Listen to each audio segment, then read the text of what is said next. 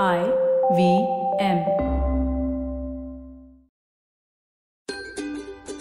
Hello and welcome to Smile India, the podcast that gets you genuine, uplifting news from India.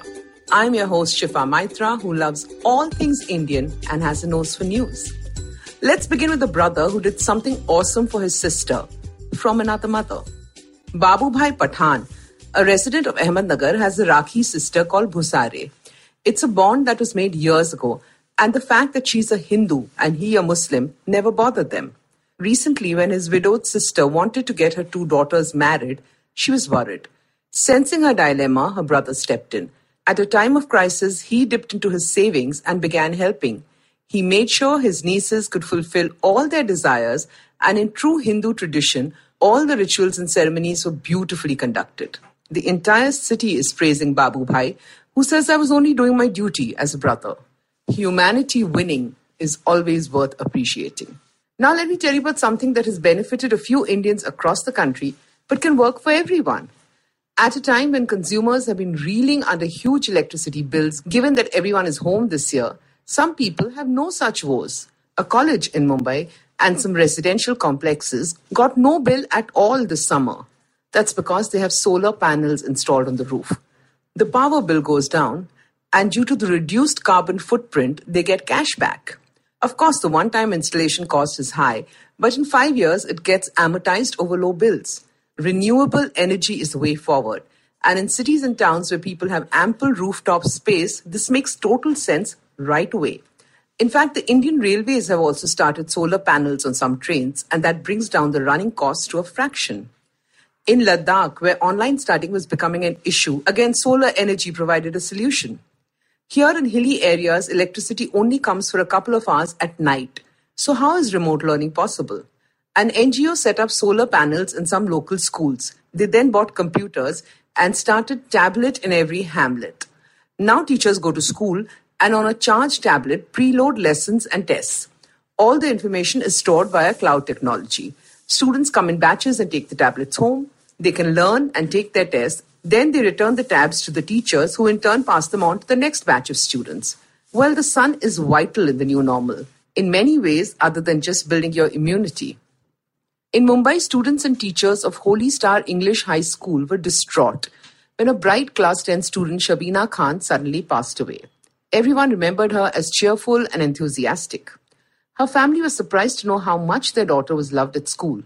What the school did next shocked not just them, but everyone. In Shabina's memory, they've started a scholarship where every year one bright girl from a modest background will not have to pay school fees till class 10. Isn't that amazing? Shabina has truly become a holy star who's lighting the path of others like her. Ria Shah is a young landscape architect who believes that architecture and environment studies go hand in hand. She was born and brought up in a village in Gujarat and only came to Mumbai to study architecture. She was born and brought up in a village in Gujarat and only came to Mumbai to study architecture. Feeling a close bond with nature, she was always keen to create sustainable design. Post her graduation, she did her master's from Harvard in the same subject and launched her own firm. Once the pandemic struck, she decided to move back to the village and be with the family. She felt helpless as she saw how people were suffering. Her father runs a paper and corrugation business, so with the resources available to her, she decided to do something to help. She built isolation beds of cardboard. She made alterations in her design till she could make beds that were strong, cheap, easy to carry, recyclable, and even had a headrest that's important for respiratory illness patients.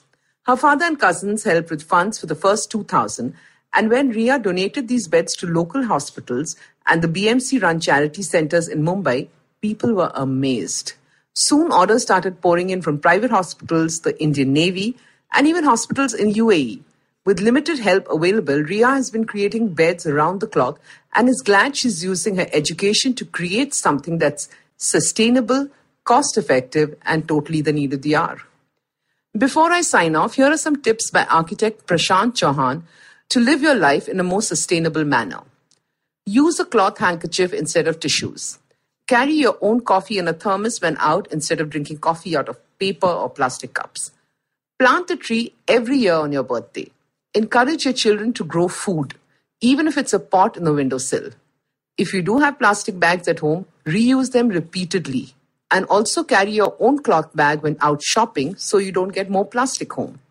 Refuse, reduce, and reuse are the key words to remember. If you like this podcast, don't forget to check out other interesting podcasts on IVM Network. You can listen to us on the IVM Podcast app or ivmpodcast.com. You can also follow us on our social media. We are at IVM Podcasts on Twitter and Instagram. If you want to reach out to me, it's at Shifa Maitra on Instagram and Twitter. I will see you soon with a new episode of Smile India.